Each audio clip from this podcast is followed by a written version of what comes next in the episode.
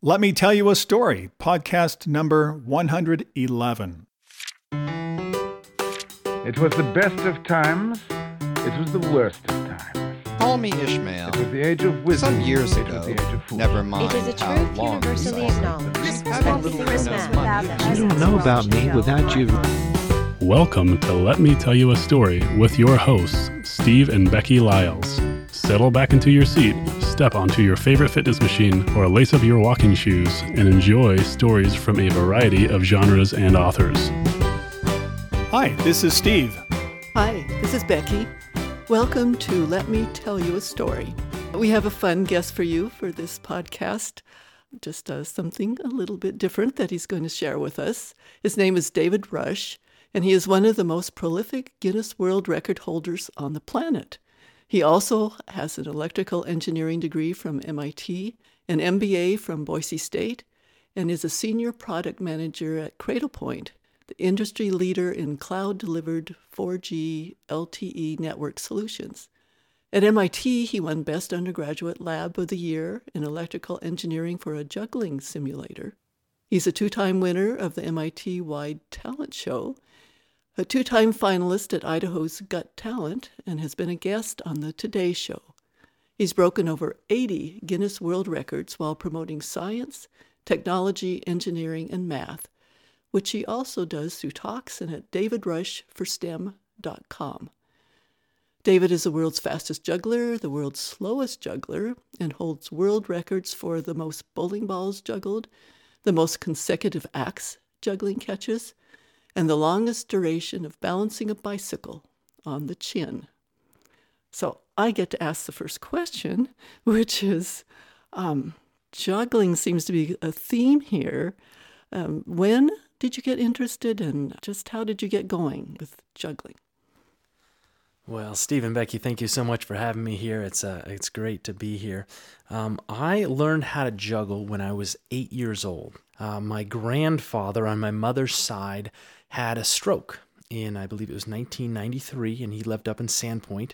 And so uh, it seems like our family lived between Boise, where we lived, Sandpoint, where uh, my grandparents lived, and Seattle. And when we were in Seattle, my uncle, who had a store there in the, the mall, gave my brother and I three bean bags each while we were in the warehouse to keep us occupied. And so I figured out the three ball juggling pattern on the floor, and my older brother Jonathan figured it out in the air first. And then over that summer, we learned how to juggle. When did you say, Wow, I can do a beanbag. How about this bowling ball? You know, um, I I went from those bean bags, and, and I always thought I was much worse at it than my brother. But I realized it was because he was using three globes that were perfectly round, and my bean bags were penguins that were more triangular in shape, had an odd shaped head and two arms. And so I thought I was just way less coordinated than him. But it wasn't until later that I figured out that if you have a round object, it's much, much easier to juggle. And so I, you know, would like do the junior high talent show. And then in high school, you know, the uh, National Honor Society induction ceremony and put on a show or two every year. But it wasn't until college that I got really serious into juggling. And my freshman year at MIT, uh, there are two four month semesters, and then in the middle, there's this January term. And you're allowed to do anything you want. You can stay at home, uh, get an internship, uh, take classes for credit, take classes for fun, hang out with friends. And so I took the juggling PE class. And that's when I started juggling an hour every day and got serious into juggling. Started the juggling club, and from there I, I practiced so much that I realized I can literally juggle any object that you can pick up and transfer basically from one hand to the other. And so bowling balls were simply an extension of that. And I would juggle medicine balls in college that were, you know, 12, 15 pounds.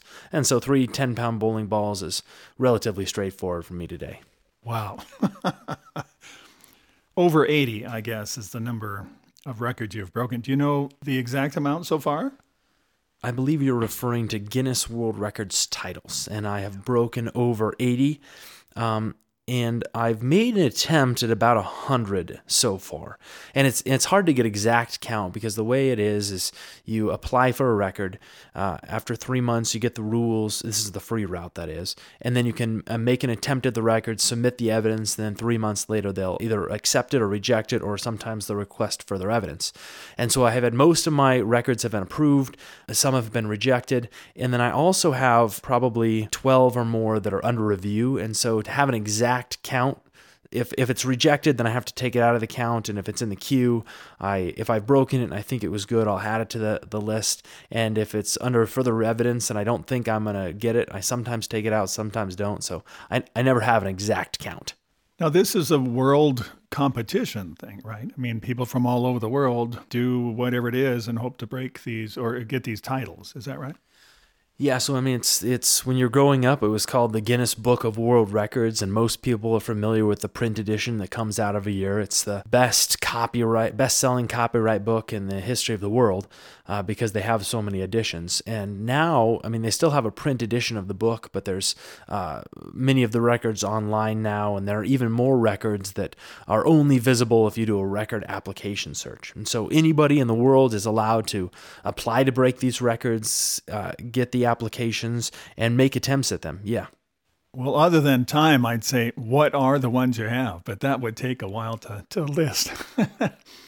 I was one of your timers when you were doing a raw egg on a teaspoon in your mouth, running around the track. And that was pretty amazing how you could go 10 feet without dropping it.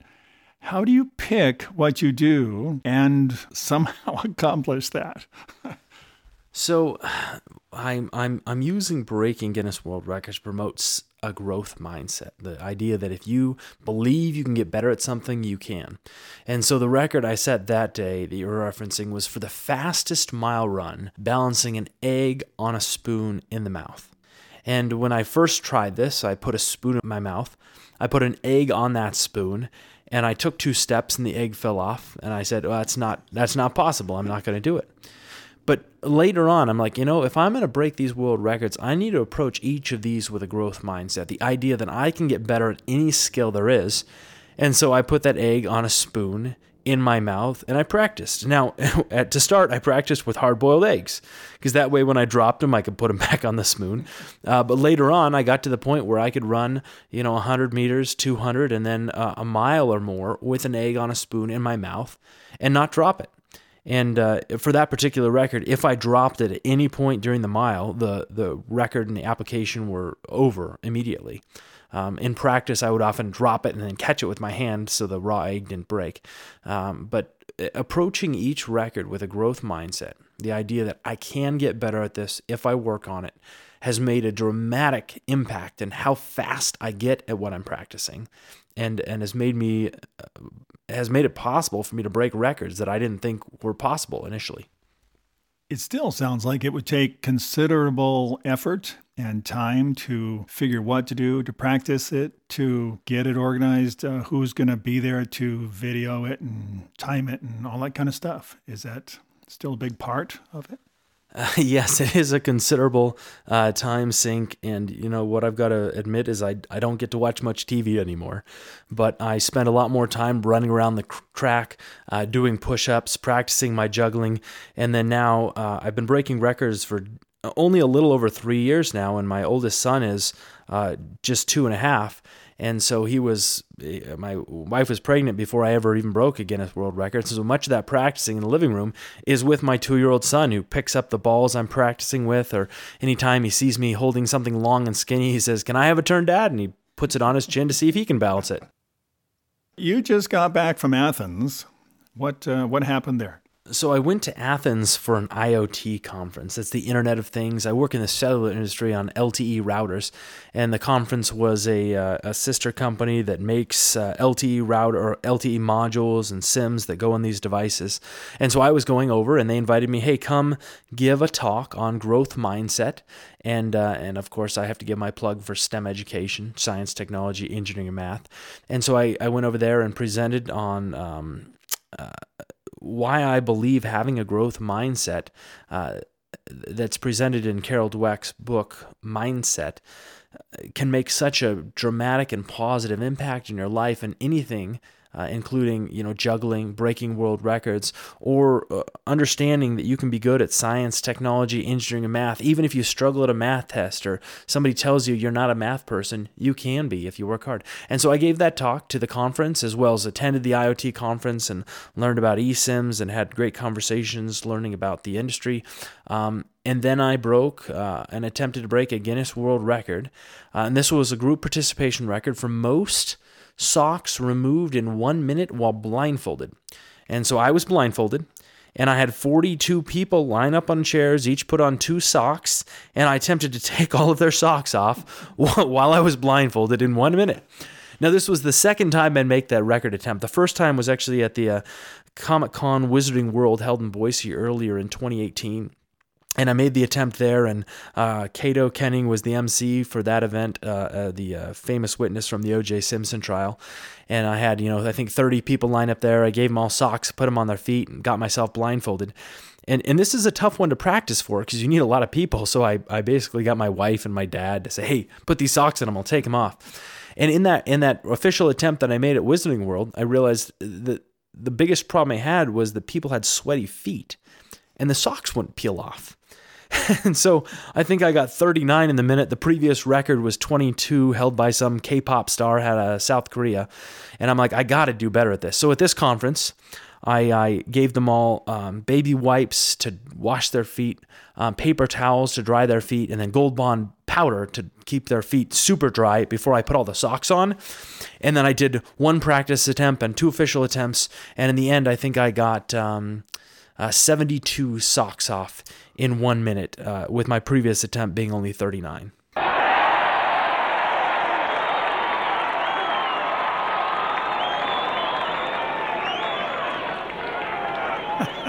no, that's a title I never would have thought of, or a, a goal. that's funny. Well, that makes me wonder who comes up with these different types of challenges. So uh, currently, there are 47,000 Guinness World Records titles that have been set uh, and are available for you to apply to. Some of them have been discontinued because they're too dangerous uh, or um, they've decided they're no longer going to recognize them. Uh, but you can go on the website. Uh, and in the book, a typical book, they'll publish about 4,000 records. On the website, there's about 15,000 published at any given time that they rotate through, and then a total of about 47,000 that are uh, available. And so I will peruse through these records and apply for them. And and there are probably uh, a handful, maybe less than 10, what are called these super record breakers, which, as of this last year, apparently I made the cut because the uh, editor in chief of the Guinness World Record book uh, was answering and asked me anything on Reddit, and and the, one of the questions he got was like, "What are the most uh, fierce rivalries you have in the Guinness World Records?" And he answered, "Well, there are these two people out of India that have been trying to grow the longest ear hair." And so they've been going back on the ear hair record. Uh, and then there are a couple of other people who have been going back for the most animal balloon records. And then there's the um, the the record for the most Guinness World Records held.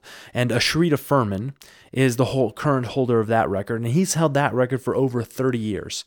But then he listed off uh, five other well, these super record breakers who have broken, you know, uh, over 50 records each. And and I was the last name on that list. Then he added parentheses uh, because I was attempting to break one Guinness World Records title per week in 2018, a goal which I'm, I'm happy to say I think I completed, assuming the records I have outstanding are approved.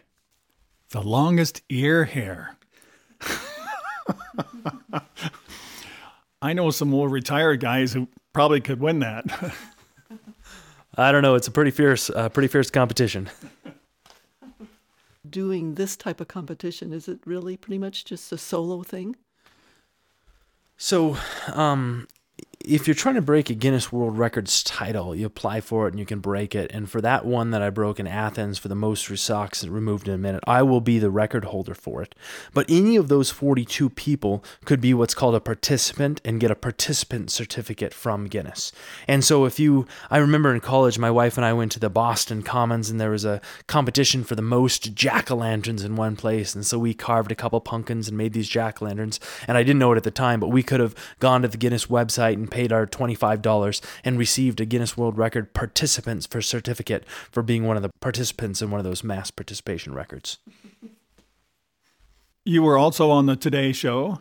What um, what did you do? How did they find out about you? What's the story on that? Uh, so the story there is I, I broke my first Guinness World Record in October of 2015. And a few months later, I don't know, maybe uh, actually less than a year, maybe August of 2016, I received an email from Guinness World Records saying, Congratulations uh, on making the 2017 edition of the book. Uh, we're going to be holding these and launch activities in New York City with media and, and uh, attention. And uh, would you be interested in participating? And at the time, I had no idea what this meant. I thought, well, okay, maybe this is a mass email sent out to all 4,000 people who make the book every year. Um, and I might have to pay a couple thousand dollars to go participate. And I was like, I don't know how this works. So I emailed them back, yes, of course, I'm interested. Can you give me more information? And basically, through the email exchange back and forth, I discovered that I was just one of a handful of people, maybe five, that was asked to participate. And we pretty much all were going to go to New York City to participate if there were media attention lined up for us. And so um, they said, Good news. Uh, the Today Show wants to have you on the show. Um, I gave them a list of records I was prepared to attempt on the, the Today Show live. Um, and they said, Oh, great. Uh, they want to see you break the record for most juggling catches in one minute while blindfolded. And so they wanted to see the fastest blindfolded juggling. Uh, this is a record I currently owned. I had set it. I actually created that record, and I said, "Hey Guinness, I think this should be a record." They approved the application, and I broke it. Um, but the, when I broke it initially, I dropped the ball after 49 seconds, and so I'm like, "Well, if I can finish the whole minute, I know I'm going to be able to crush this on the Today Show." And so I had about another month to practice. And so I practiced every day for hours. And I kept getting faster and faster at this blindfolded juggling. In fact, I got so fast that I made my goal in the Today Show not just breaking the Guinness World Record for most catches in a minute while blindfolded, I was going to break the record for the world's fastest juggling, period, while I was blindfolded.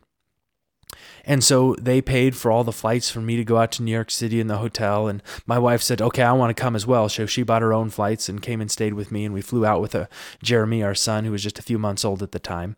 And so we arrive in New York City and they uh, had a, a, limo for us at the hotel and we drive over to the Today Show. And and before I was invited on the show, I knew virtually nothing about it. Apparently, it hours it airs four hours every day, um, and it's a live show. So I'm like, okay, if I mess up, it's on live national television. Everybody's going to see this. I had no idea. So I, I show up on the set. Uh, I get to a green room, and while I'm in the green room, Hoda walks through uh, the host of the, the 10 o'clock hour, which I was on at the time. And I was holding uh, Jeremy with me, who's just a little baby. And Hoda walks up and she's like, This is the cutest baby. And she starts playing with him. And I'm like, Hi, Hoda, my name's David. And she gives me this blank stare.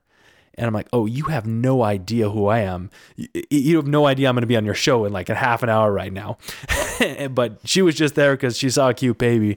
And then it made more sense when uh, a few months later she uh, adopted her first child. And I'm like, okay, this is why she was interested in babies. So uh, we get held in a couple different green rooms, and I get taken up to the uh, the studio floor. We're gonna shoot, and I stand in front of the three cameras, and I'm like, okay. I close my eyes. I'm doing my blindfolded juggling. I've broken the record 20 times in practice this day, and I'm feeling pretty good. And so Hoda comes out with Billy Bush, the host that was there, you know, lasted about two months for his tenure. But uh, Hoda introduces me uh, through a little video uh, they put ahead, uh, together ahead of time featuring videos of me juggling around the world that Jennifer had taken and put together. And um, the Guinness adjudicator comes out on site. They explain what I'm going to do. And so I'd prepared a three or four minute speech on why I was breaking Guinness World Records to promote STEM education, get kids excited about science and technology, but also uh, give them a growth mindset. That this idea that if you believe you can get better at something, you can if you work hard at it they gave me absolutely no time to explain that. So I literally interrupted the host so I could get my 10 second speech in that I was breaking records for STEM. The Guinness adjudicator says, ready, set, go. And I start juggling these three balls while I'm blindfolded. And about 15 seconds in, it's like a bear jumped out at me. You know, I had that adrenaline surge where your just heart is absolutely pounding and your arms and legs turn to complete mush. And I dropped a ball on live national television. Did I think this might happen? Yes. Did I have a plan? You betcha I did. Without even missing a beat, I didn't have to take off my blindfold because I'd practiced so much. I reached down, picked up the ball, and said, Let's go again. And so the Guinness adjudicator says, Ready, set, go. And I start juggling again, 5, 10, 15, 20 seconds in. And it's like that bear jump out of me again. I, my arms start to complete mush, and I drop the ball again. At this point, do I have a plan? No, I don't but it's live national television, so I improvise. I take off my blindfold, I pick up the ball, I jump back and forth, say, I've got some nerves, but let's do this again. And the hosts are checking with Guinness, or like, is he allowed to try it again? I don't, I don't know. But it's live national television. They're gonna look bad if they don't give him another try. So I put the blindfold on. They say, okay, let's give him one more try. And so I start jumping again. This time I make it, you know, 5, 10, 15, 20, 25, 30 seconds. And it's like a bear jumps out at me again. The adrenaline surge, and I'm trying to hold it together. And I'm like, come on, keep juggling, keep juggling. But I dropped the ball again. And I went home that day just absolutely devastated. I was like, I know I can break this record. I know I can be the fastest blindfolded juggler in the world. In fact, I know I can be the fastest juggler in the world, period, while blindfolded. And and in a fixed mindset, uh, failure is permanent. Failure is what defines you. And and when you fail, you never want to try that again because you don't want to put yourself into another situation where you're going to prove you're not good at something. Uh, but I decided, know, that's not what I'm going to do. I had, I'd broken only about five Guinness World Records at the time. And I said, you know what? I'm not going to let this failure define me, even though 5 million people have seen me fail. But even more than that, my family and friends and coworkers. And so I went out and I've set dozens more Guinness World Records, proving that failure doesn't define you, how you respond to it does. Isn't that kind of like when Jesus was walking on the water and Peter wanted to go. He started sinking, and everybody says, Oh, look at that lack of faith. And how many people say, Well, the other dudes in the boat, they didn't even try. So it's Peter who got the bad rap, but was really the, the hero. You know, I couldn't agree with you more. If you put yourself out there and you try, when you fail, that's not what defines you. When you fail, that's where you figure out where your limits are. That's where you figure out, hey, where do I need to work? What are my limits today so that I can practice those things? And I talk about deliberate practice as well as having grit and not giving up when things get hard, not giving up when you're challenged, not giving up when you fail or somebody else tells you you can't do it, but you keep pushing through that. And that's where you grow. Have you ever watched a toddler learn how to walk? They stand up, they fall down. They stand up, they fall down. They fall down. All they know is failure, but they continue to progress and get better at things constantly because they're pushing themselves to the edge of the limits. Now, as adults, we get good at things like walking, and we get comfortable no longer failing. And we have these adages like, you can't teach an old dog new tricks. That's a self fulfilling prophecy. You know, if you try as an adult, they've shown many studies time after time that adults can new learn new activities. They can learn new activities. Uh, they can learn new languages. They they can learn how to play the piano, become a musician with absolutely no uh, prior experience, and it's because they're practicing deliberately with a growth mindset, with a belief that they can get better, and they're developing new gray matter, new white matter, and new neural connections in the brain. Well, the fact that you dropped the ball like that on TV, but you did more than anybody else. I mean, who could even juggle that fast, let alone blindfolded? I mean, it still says something. Did you get calls from that? Yeah, so my main goal has been, been to promote STEM education. So I get into, go schools and libraries.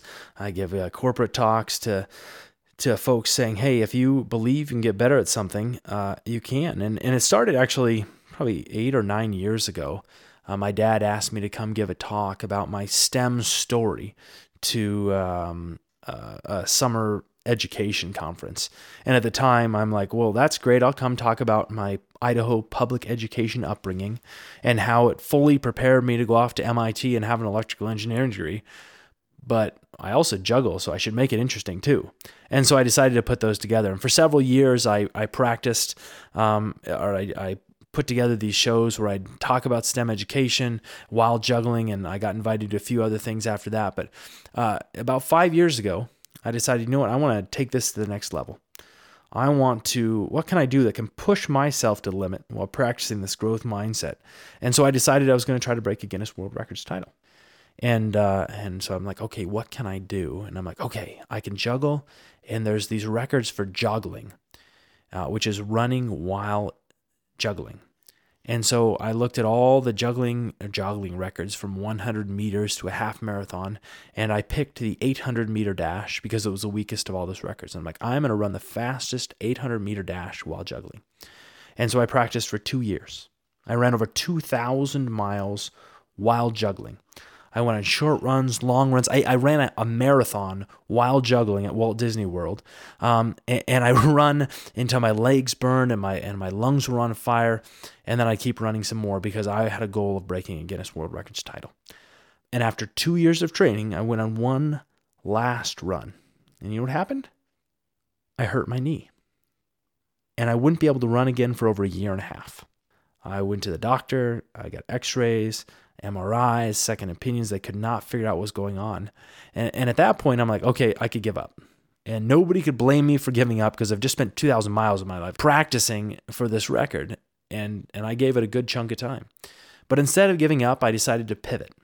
And I decided to practice for longest duration blindfolded juggling. I just spent, you know, several hundred hours running while juggling the basic three ball cascade. I got so repetitive and, and, consistent at it that I could literally run and juggle while blindfolded. And, and I realized if I stood in the same spot, I could do it for even longer. And so I practiced for several more months. And, uh, and then after six minutes and 34 seconds of blindfolded juggling, I set my first Guinness World Records title. Wow. I'm picturing you're at Disneyland, you're running blindfolded and, and, not at the time. Okay, okay. And, but still, you're running and juggling, and there are all the people who are. I mean, Disney World. I think. What kind of reception or what kind of reaction did you get from people? You know, it was it was probably more in the 2,000 miles of training, mostly running around Boise, that I got all these reactions from the different people that I'm running by while I'm juggling. And there's there's several classic reactions. One is uh, is to yell out, "That guy's running and jogging at the same time." Now they mean to say juggling, but they say running and jogging at the same time because they can't comprehend they could be juggling. Um, some people will say, you know, I can't do, I can't, I can't walk and chew gum at the same time. Uh, uh folks will say, I can't do that, and then there's those that just want to act like I don't exist. They see me and then, you know, corner of the eye to the opposite side of the street. I don't believe that guy exists. I don't want to acknowledge they exist. He's a, he's a complete stranger to me. I don't want to see him. Um, and then and then there's of course the parents with the little kids that say, "Hey, look at that guy. He's juggling. He's juggling. Look at them. Be be engaged or excited because you're my kid and I want you to see something cool." And so I've seen uh, lots of reactions like that. I am really curious to know how in the world did you balance a bicycle on your chin? So uh, when I was in college, I you know, started the juggling club there, and uh, practiced uh, an hour every day, several hours every week, and uh, I probably spent ten thousand dollars worth of MIT's money on equipment and uh, performers to come in and put on shows and cookies to invite people to come juggle for a cookie and I wanted to expand my repertoire as a performer. And at the time, I was just a juggling performer. And I said, okay, what what goes with juggling? And balancing goes with it. So you've got the roller board where you stand on a PVC pipe with a, a, a, a board on top. And I'm like, okay, I want to be able to balance stuff on my chin because that goes with juggling as well. And so I decided I was going to teach myself that skill some summer. And so I started with a baseball bat, put it on my chin, and of course just falls after after a couple seconds. But I practiced for a year and I got pretty consistent at balancing a baseball bat at my chin. Um, but then I started working on bigger and larger objects, and I realized, hey, you know what? I can I can balance a table on my chin or a ladder on my chin. And so when I was breaking Guinness World Records, I ran across these records for balancing large, cumbersome objects on my chin. And so I'm like, well, heck, I can balance a chainsaw on my chin, or a ladder, or a bicycle. And so I apply for those records, and I get the rules back. And for the bicycle, it had to be 27 pounds. I'm like, well, that's kind of heavy. And so I'm like, wow, how heavy is my bike? And I put it on the scale and it was well over 35 pounds. I'm like, well, I can't use that one. How heavy is my wife's bike? Still too heavy. So I went to Ken's Bicycle Warehouse and I said, hey, do you have a 27 pound bike? I don't want it to pound over, but it can't be less. And so Ken from Ken's Bicycle Warehouse gave me a bicycle, and I went out, and I think the record was two minutes and one second balancing a bicycle on my chin. And so I practiced using weights to start with. I had like a you know barbell, and I took all the weights off one end and put a, a tennis ball in that end to put it on my chin, and all the weights were up high. And balancing an object on the chin, it's a it's an inverse pendulum. Uh, which means the higher the center of the gravity, the slower it falls. And so you've got a weight on the top, it actually slows faller. So a heavy weight on the top is actually easier to balance. And so I got my neck strength up and my jaw strength. The jaw is actually what got sore the, the, the, the fastest to start with.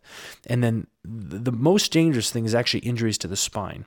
And so while my neck or my jaw would hurt while I'm balancing it, the day after, my lower back would be sore. And if it got too sore, that was where I was actually risking injury. So I had to work my way up on weights. And so I've got the bicycle and I'm going to break this record. And it was out in a Meridian at some um, uh, Meridian event at the Kleiner Park. I balance this bike on my chin, and I got to get for two minutes and one second to break the Guinness World Record. And uh, I was a minute in, and I just about fell into the pond in Kleiner Park because I ran into the fence. So I had to try it again, and I went two minutes and 36 seconds, and I was thrilled. Less than a year later, the record was broken by somebody who else went, you know, three minutes. Actually, Ashrita Furman, the guy who holds the most records. And so last year, I'm like, okay, I'm going to break the record, but I'm going to do it for real this time. And so I practiced even more. Got another bike from Ken's Bicycle Warehouse and I balanced it on my chin for six minutes and 36 seconds. Which, if you'd have told me when the record was two minutes and one second that I could more than triple it, I'd say, yeah, that's not possible. But with a growth mindset, in practice to build up the strength, the muscles, and the technique to be able to keep that bicycle on my chin, uh, I was able to do it. So, which part of the bicycle do you put on your chin? so, Guinness actually specifies not only the weight, but where you have to balance the bicycle on your chin and it says you can either balance it on the wheel or on the seat. And so uh, I put it on the wheel on my chin once and it immediately rolled off. And I'm like, I'm not sure it's physically possible to do this without, because then there's two axes of freedom for the bike to fall off. And so I'm like, well, it's obviously got to be the seat. So I swing the bike up. You have to put it on your chin by yourself. So I swing the bike up from this normal position until I get the wheels up in the air, and then I put the seat on my chin. And the biggest immediate risk is for the steering wheel to turn and throw off the, the balance. The center of gravity changes when the wheel turns. And so I either try to crank the wheel all to the side or uh, put it straight out so it can be balanced on my chin. Now, no structural modifications are allowed to the bicycle, so you can't fix the parts together. But I'll put that seat on my chin and then keep it balanced above my head for as long as I can. I'm still picturing like chainsaw and and odd shaped things like that. When's a Volkswagen going on your chin? Or what's what's next? Um, so a Volkswagen is probably above my physical limits, even though I'm supposed to say I don't have any. Uh, I I do have a record application for longest duration balancing a television on my teeth, but I think they specified the television had to be 50 kilograms, so over 100 pounds. Um, so I'm not super excited to try that one, especially since if it's directly on my teeth, the center of gravity is going to be really low. Like, for example, a chainsaw is much harder to balance than a bicycle. Uh, because the the motor, the handle has to be on your chin. So the motor is right next to the chin, and then you have that long, skinny blade at the top. So the center of gravity is really low, um, and so as an inverse pendulum, it, it falls quickly. Um, so I, I like to call it in the most scientific terms possible. It's it's squirrely. so you do you do presentations. How would somebody get a hold of you to do that? So I've got a website, davidrush4stem.com. That's the number four, S-T-E-M.com. Uh, and uh, emails posted on that site, info at davidrush4stem.com or my uh, phone number, 208-477-1836 is my uh, davidrush4stem.com phone number. So either email, give me a call, and uh, I'd be happy to come give a presentation locally or I'll, I'll travel for it as well. So, have you thought of writing a book about your story? How uh, how this has affected you on your journey? You know, that did come to mind, especially if I want to get more uh, opportunities to speak. I was uh, advised by a professional speaker, hey, you really need a book if you want to do this. I thought, you know, that might be kind of, kind of interesting. I've always wanted to write a book. And so I've, I've written one at this point, and I hope to publish it in the next several months uh, called Breaking Records. And, uh, and it's 21 lessons learned from 21 world record attempts. And the basic format is I, I start with a theme for each chapter and each chapter talks about the story of breaking an individual record. And I talk about that theme and how it applied to that record, like uh, growth mindset, having one, and uh, Carol Dweck's idea of having this growth mindset versus a fixed mindset, or Angela Duckworth's grit, which is the most uh, significant indicator if you're going to succeed in college or the West Point Academy. Having grit is a better predictor of success than money or grades or test scores.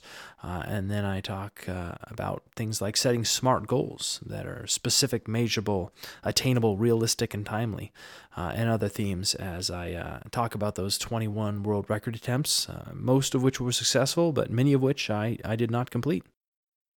I can see you doing this on a TED Talk. Is that something in your mind? You know, it is in my mind. In fact, uh, this year TEDx had their uh, Boise show, and I went and gave my little spiel. And hey, I'd like to come give a TEDx talk, and they uh, they chose not to select me, and I understand the reasons why, and so I might might try again next year. I know you've talked quite a bit about STEM. You could give us just a little bit more of an explanation about that and also talk about girls and STEM. Yeah, so there is, I work at a technology company here in Boise, Idaho called Cradlepoint, and we make LTE routers. And I've been there nine years, and it's one of the fastest growing technology startups in Idaho. It's been a great experience, but one of the hardest positions we have to fill uh, are those that require STEM degrees science, technology, engineering, math. There's just a shortage, uh, especially among computer programmers, computer science, computer coding. And that shortage is not just here in Boise, it's nationwide and, in fact, worldwide. And so that's why I've been trying to promote STEM education and not just get kids excited about coding or STEM, but to, to again have them have the belief that they can be good at it instead of thinking, you know, I'm not a math person. I failed my science test. My standardized uh, results, uh, they're not good, so I can't become an engineer. No, no, you can if you believe. I tried out for the gifted program in second grade and I failed the test. I didn't get in. I wasn't smart enough. Um, I kept working hard and in fifth grade. I tried out again and I did get in, but only for math. Uh, does that mean I couldn't be good at science or history or literature or language? No, no. I kept working hard, and by the time I got into high school, I took you know nine different AP exams and and got the highest score in each of those, which allowed me to you know get into MIT, where I continued to challenge myself, continue to to fail and push myself to limits. And uh, and folks asked me, you know, what's what was the best part of MIT? And, and frankly, the best part of MIT was my wife Jennifer. Uh, we met there. She's a mechanical engineer and now works at HP as a uh, mechanical engineer working on laser jet printers. And uh, at MIT, they've actually, the ratio of guys to girls is about 55 45. But elsewhere, the, the ratio of guys to girls in STEM is, is closer to uh, 70 30 or 80 20 and and part of it has to do with the cultural norms of you know girls that are not as good at math supposedly or uh, people say hey, maybe you shouldn't pursue this or you know show up to a, a, technical class and you're not surrounded by people who are like you and you're like do I belong? And if you've got those doubts it's a lot harder to pursue them. And so uh, I, I especially try to encourage uh, girls uh, and women that say hey you can be good at math and science and technology. You're just as smart as the guys, even smarter. And, and if you have diverse groups, and this has been shown in many different studies, if you have diverse groups of people, men and women, people of different ages, ethnicities, your your teams are much stronger because you have a variety of ideas coming from different places in lives, different thought processes, and, and you're far more likely to come up with a better and more successful product in the end.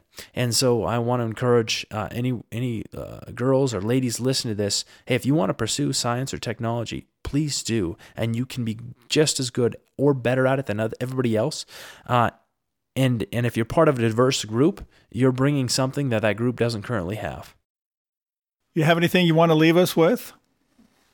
Steve and Becky, I do appreciate you having me out on the show to talk about my journey, and uh, and I've enjoyed breaking Guinness World Records, promoting STEM, uh, raising kids, being a husband and father, and and I encourage anyone out there that if you want to become a better you, if you want to have a growth mindset about anything, if you want to have a better relationship, if you want to be a better husband, uh, if you want to be a better listener, a better speaker, a better friend, these are all skills you can learn with a growth mindset, and that is my encouragement for you.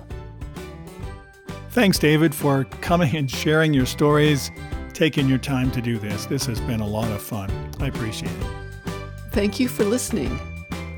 We're going to end this podcast with a quote from Stephen Hawking However difficult life may seem, there is always something you can do and succeed at.